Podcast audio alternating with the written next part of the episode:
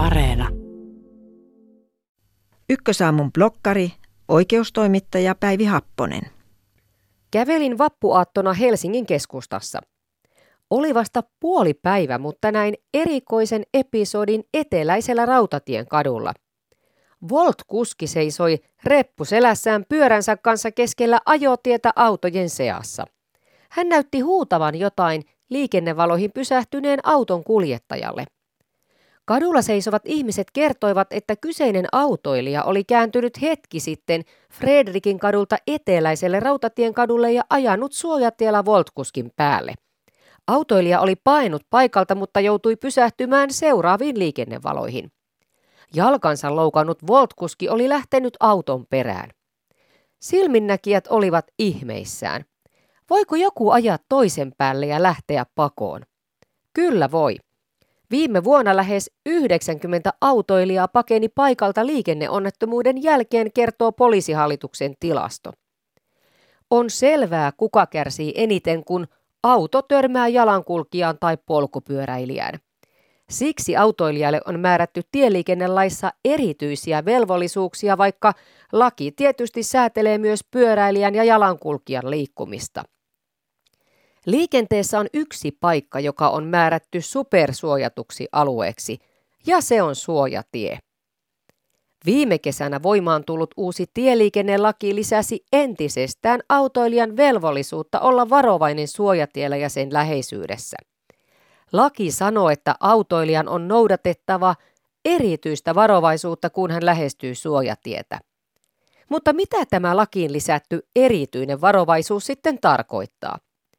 Sen osoittaa oikeuskäytäntö.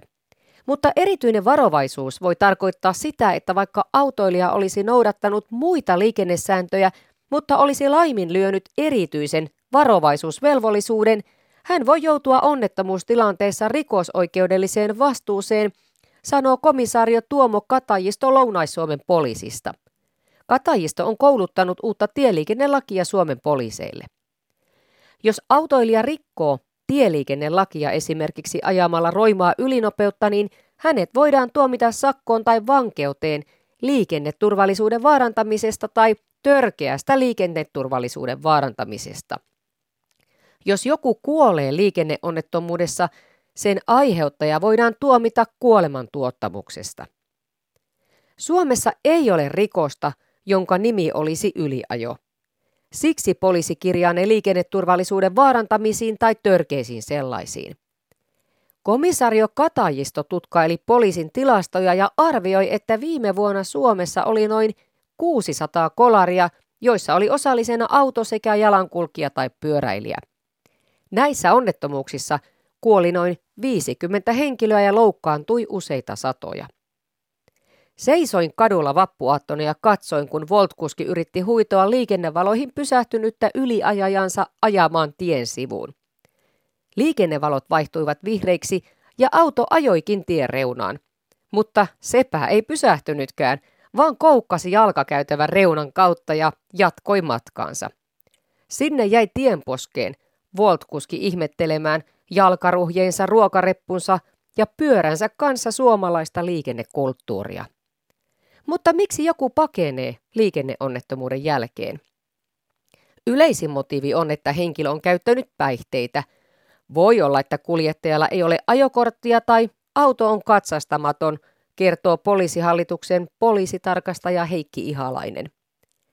Pakeneminen onnettomuuden jälkeen on mielestäni raukkamaista ja todella törkeää. On myös tyhmää uskoa, ettei voisi jäädä kiinni. Kaupungit ovat täynnä valvontakameroita ja joskus uhri saa napattua kuvan yliajajan rekisterinumerosta. Voltkuski soitti hätäkeskukseen ja hän näytti meille tapahtumaa seuranneille ruhjeen jalastaan sillä aikaa, kun odottelimme poliisipartiota. Kun se vihdoin tuli, silminnäkijät kertoivat tapahtumista poliisille ja poliisi puhutti Voltkuskin. Ja hän antoi poliisille yliajajan rekisterinumeron. Kuulin, kun poliisi sanoi, että autoilija kyllä saadaan helposti kiinni.